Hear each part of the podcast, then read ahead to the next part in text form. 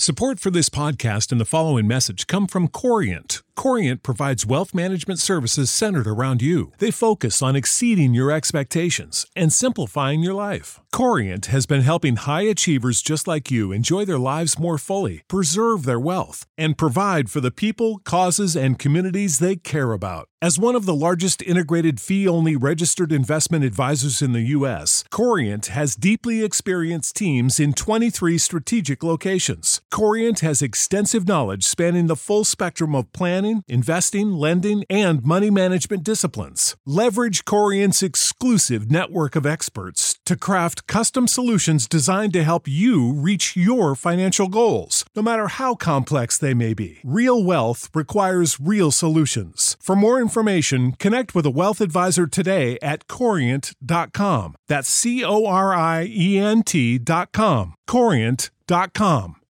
When you need mealtime inspiration, it's worth shopping Kroger, where you'll find over 30,000 mouthwatering choices that excite your inner foodie. And no matter what tasty choice you make, you'll enjoy our everyday low prices, plus extra ways to save, like digital coupons worth over $600 each week. You can also save up to $1 off per gallon at the pump with fuel points. More savings and more inspiring flavors make shopping Kroger worth it every time. Kroger, fresh for everyone. Fuel restrictions apply.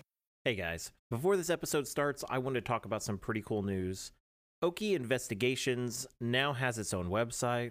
It's truecrime.blog. And it is a running blog for crime stories and for this show. So if you're a true crime buff and you want to see some cool things that we gathered while researching each show, including a like timeline of events that we put together, uh, newspaper clippings, court documents, and much, much more. Come check us out at truecrime.blog. One, two, three. Hello, everyone, and welcome to Okie Investigations. My name is Trevor Shelby. In this episode, we're going to continue the story of a young girl who went missing after a middle school football game in Window City, Oklahoma. If you missed part one, go back to last Sunday's episode and start there. Uh, this case remains one of the most shocking and violent crimes in Oklahoma's history that still has people asking questions today. In this episode, we'll discuss what happened, why, and what happened since.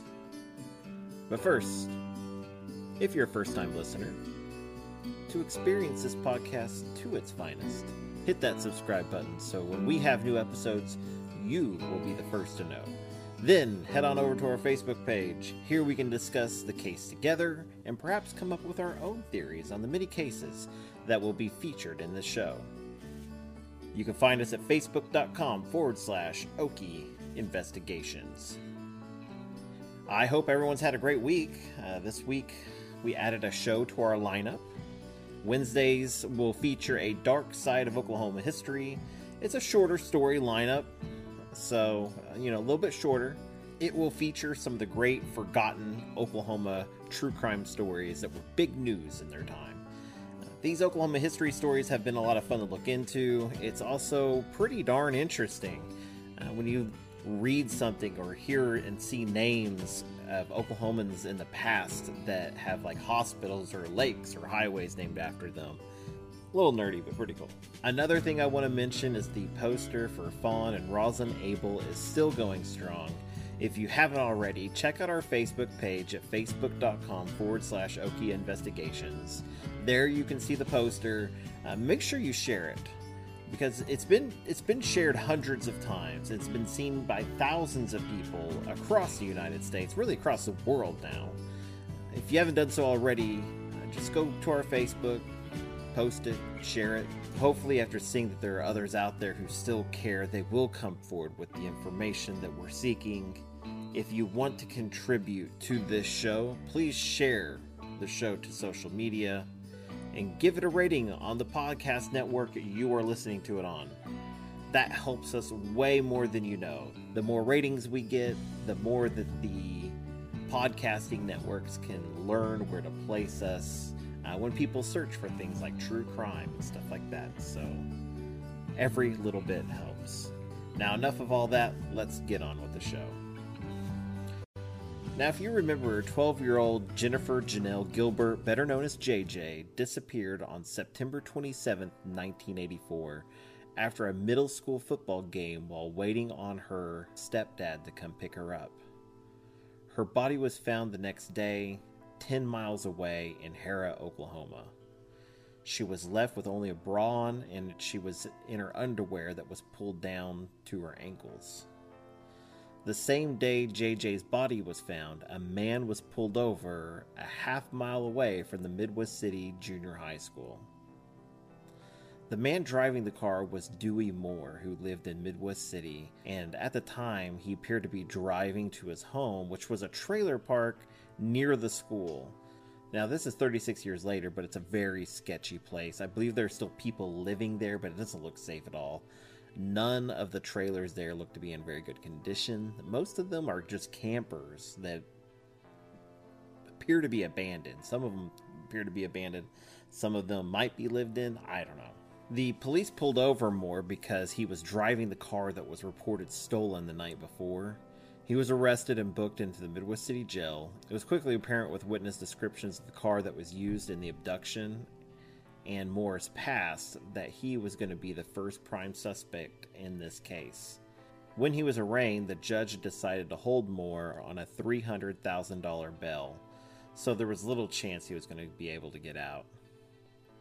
This would give the investigators time to look into Moore as a suspect without the worry of him either, you know, running away or going to find another victim. Now, one of the things that the Harrah police took note of was the tire tracks that looked very fresh near where the killer dumped JJ's body. This was noted. It was noted that these tracks could be very well the ones made by the murderer. Now, the Midwest City Police had a car that they could match up to those tracks, and they could see if they were a perfect match or not. This was high on the list of things to do to see if they could take a step closer in eliminating Moore as a suspect or not.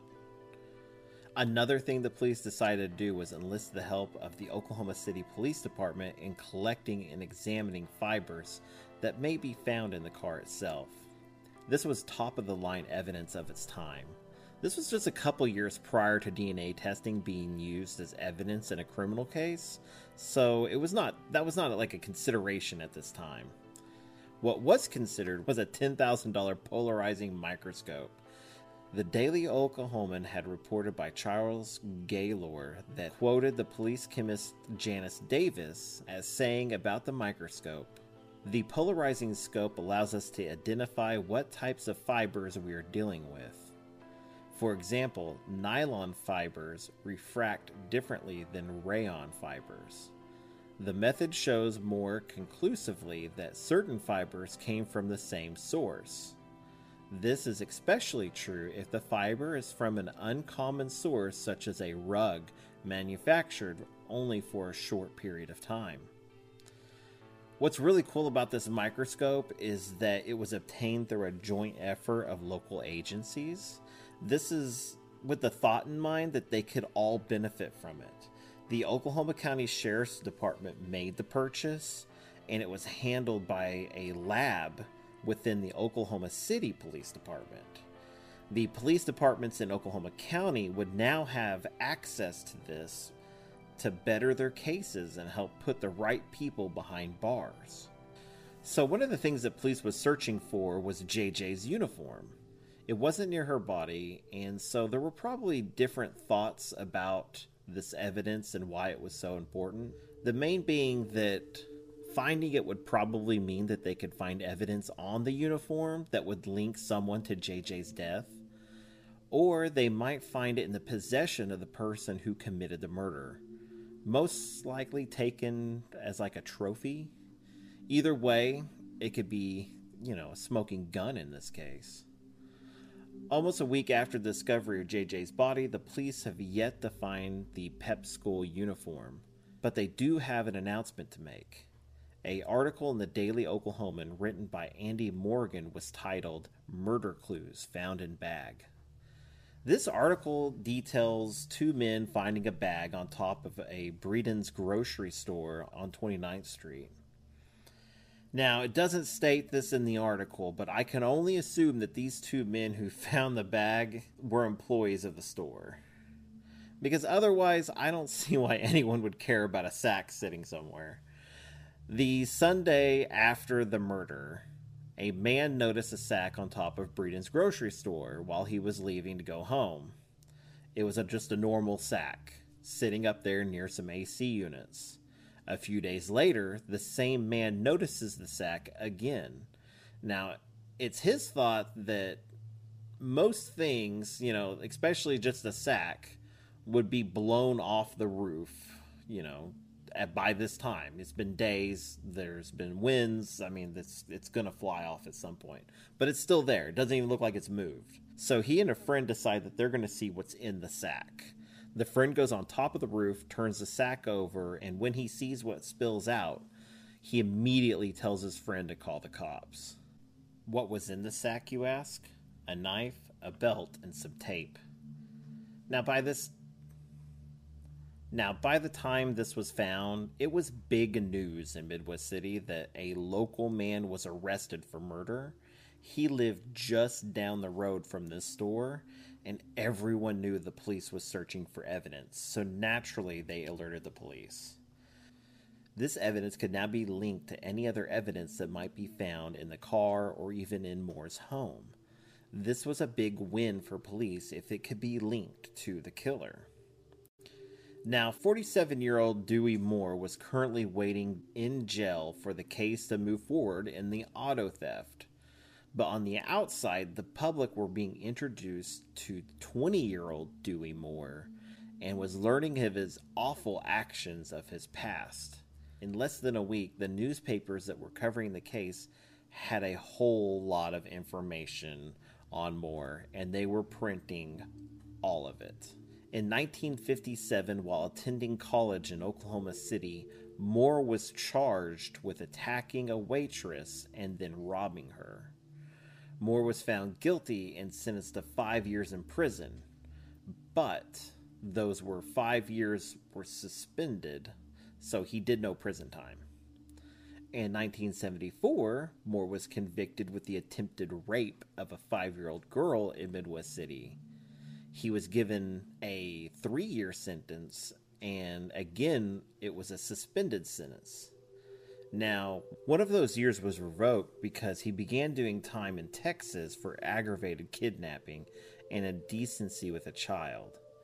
In 1980, Moore was let out of prison, and just months later, he again was in jail for attacking and cutting a woman with a knife, choking a nine year old boy and a 11 year old girl, stealing a car, and robbery. Moore pled guilty and was sentenced three years in prison for each charge, and the sentence would run concurrently. So the time that he would do all together would be three years because he was serving them all at the same time.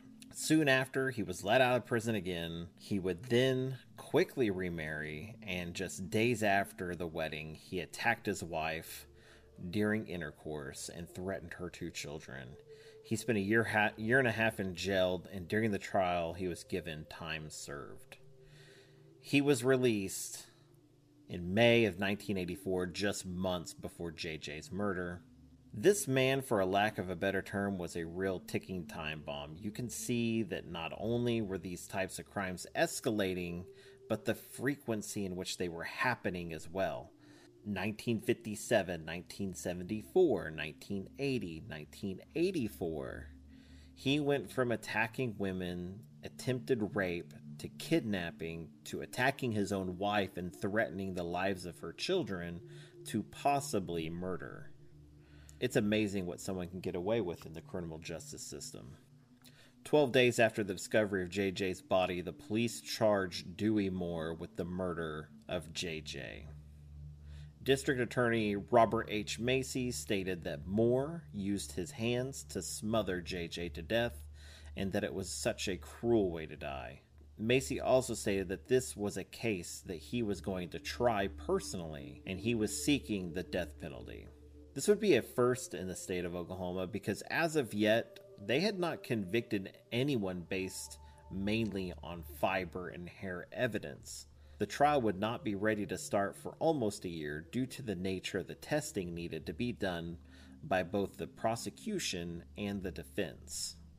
Although there was not a lot of evidence, the labs compared fibers found on JJ's body and those that were in the car that Moore was driving and in his trailer. When jury selection came up, they had a difficult task of finding just about anyone who hasn't read about this case or had seen reports on it in local media. Many of the questions asked by prosecutor Robert H. Macy was that if the jurors had what it took to look a man in the face and return a death verdict. The defense asked prospective jurors that if convicted, would they have the courage to sentence a man for life, even though his murder involved the death of a 12 year old girl. The trial was quick and to the point. The prosecution brought forward Janice Davis and Joyce Gilchrist, who were police chemists for the Oklahoma City Police Department. On the stand, Davis was able to outline 49 places throughout Moore's car and home that had hair and fibers that matched those found on JJ's body. She also stated that the evidence collected in the bag found on top of the grocery store had countless hairs stuck to the tape that was inside. The prosecution rested the case based on this evidence, knowing that it was so very strong. The jury came back with a guilty verdict. When the jury read the verdict, Moore slumped in his chair in defeat. But this was not over. The sentencing phase was about to begin, and the prosecution brought forward the many women that Moore had wronged throughout his life. The defense brought forward Moore's mother, who did little besides defend how they raised Moore as a child. Moore was sentenced to death. When leaving the courtroom, Moore answered questions to reporters. He called the trial the best frame Bob Macy ever put up in his life and stated that the police in Midwest City had planted the evidence used against him to convict him. As crazy as that sounds, almost 14 years later, it was those allegations, among other real evidence, that would reopen this tragic murder case. In 1999, an affidavit from a mortician who prepared the body of JJ for burial stated that the police came and collected hair samples from JJ's body. One of his co workers, who is now dead, was suspicious and decided to follow the officers when they left he told his coworker that the officers went straight to Moore's home and then they entered through a window. Shortly after that, the police found evidence in the form of hair in Moore's home. But this was not really taken seriously since one of the men was now dead and the other one waited so long to even say anything about it. What opened the case even further was the fact that Joyce Gilchrist who was a supervisor at the time of JJ's death, also worked and testified in this case. In 2001, it became evident that throughout her 21 year career as a chemist with the Oklahoma City Police Department, she had doctored and destroyed evidence in order to gain favorable outcomes for the prosecution. This case was one of the many that was on the top of the list to be looked at since it was a death penalty case. Moore was in the process of appealing his sentence when he died in prison in 2004. The actions of Gilchrist will probably be covered in more detail on another show, but to put it simply, her actions throughout her career put in real doubt in every case that she worked on, including this one. Moore was a real bad guy. We've covered that pretty well. But it's sad that there will always be this cloud of doubt that will that'll hang over his case, especially if he was innocent and someone got away with murder. I highly doubt that this will be the only time that we have to bring up Joyce Gilchrist and her testifying in a case that's going to cause a little bit of doubt. Personally, I think the police got the right guy. I don't know if there was any tampering done with the evidence. But just through looking at his past, it seems like, yeah, this is probably the right guy. Now, join us next Wednesday as we jump into the Okie time machine I got a real good one lined up, but I think you guys will enjoy. Make sure you subscribe to the show so that when we have new episodes, you will be the first to know. I'll see you guys next week. See ya. Save big on brunch for mom, all in the Kroger app. Get 16 ounce packs of flavorful Angus 90% lean ground sirloin for $4.99 each with a digital coupon. Then buy two get two free on 12 packs of delicious Coca Cola, Pepsi, or 7UP, all with your card. Shop these deals at your local Kroger, less than five miles away. Or tap the screen now to download the Kroger app to save big today. Kroger, fresh for everyone. Prices and product availability subject to change. Restrictions apply. See site for details.